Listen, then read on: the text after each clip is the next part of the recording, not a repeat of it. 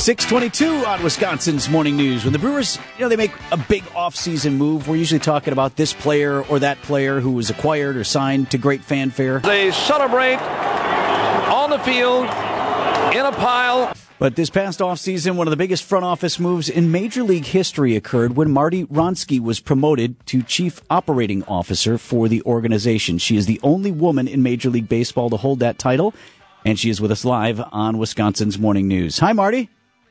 Good morning, Vince. How are you? It's great to talk to you. Uh, let me let me start there, if you don't mind, because if you Google your name, virtually every headline begins with "only woman in MLB as COO," "only woman this," "first woman that." You know, this being the last day of Women's History Month, you are living women's history. So. Uh, I'll say when I, you know when we were out at the ballpark last fall, and I had my daughters with me and uh, ran into you, and they got a chance to meet you. I definitely had a dad moment I pointed out to them that you have this prominent role with the Brewers, you know, high expectations for them. You can do anything, that conversation. How much of that matters to you?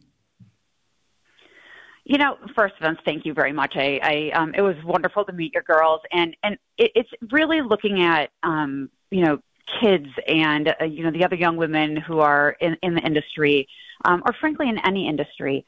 Um, it means it means a lot. And I will tell you throughout the last couple months that I've been fortunate enough to be in this role, I think it's meant more and more.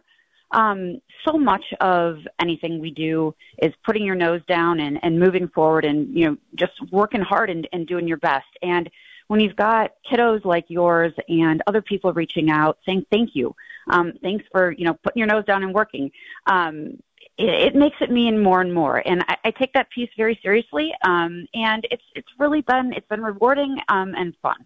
We're talking with Marti Wronski. She's the chief operating officer for your Milwaukee Brewers. So I know you're a lawyer by trade. So what is it that the COO does for, for a major league ball club? What do you do?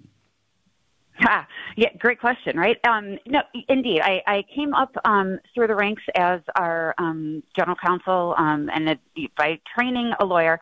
Um, and, and now I think as we move into, um, you know, sort of, I think a new world for all of us in some ways, new ways business operates, um, the, the significance, the ongoing um, increasing significance of culture in the workplace and, you know, working more efficiently and better.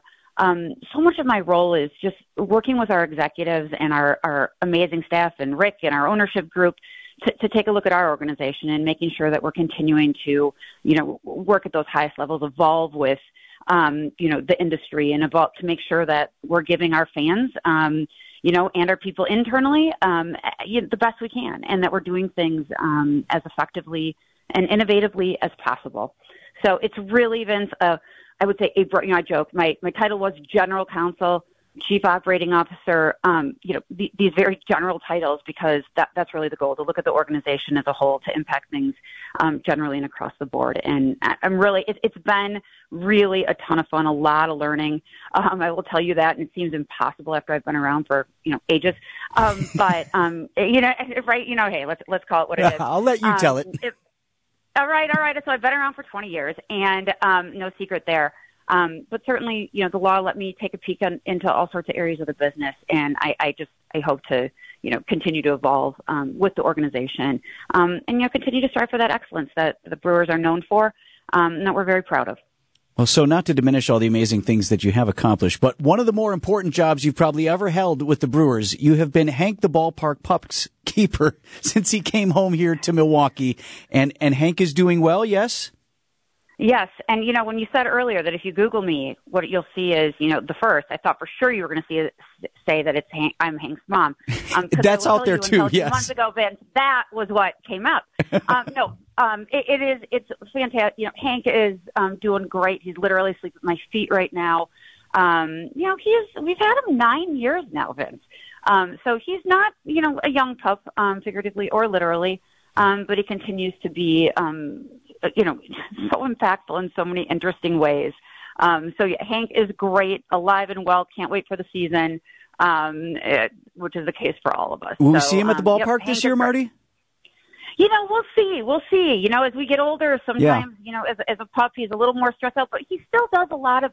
You know, he, he likes to show up for the Humane Society and do their big walk, and he likes to show up for some things that um, Cecelia Gore and her team hosts. So maybe, maybe Vince. We'll see if we can get the days right and see how he's feeling. I certainly hope so. Marti Wronski, Chief Operating Officer for your Milwaukee Brewers. Congrats on all your success, Marti. I hope to see you at the ballpark again soon. Thanks so much, Vince. Bullseye!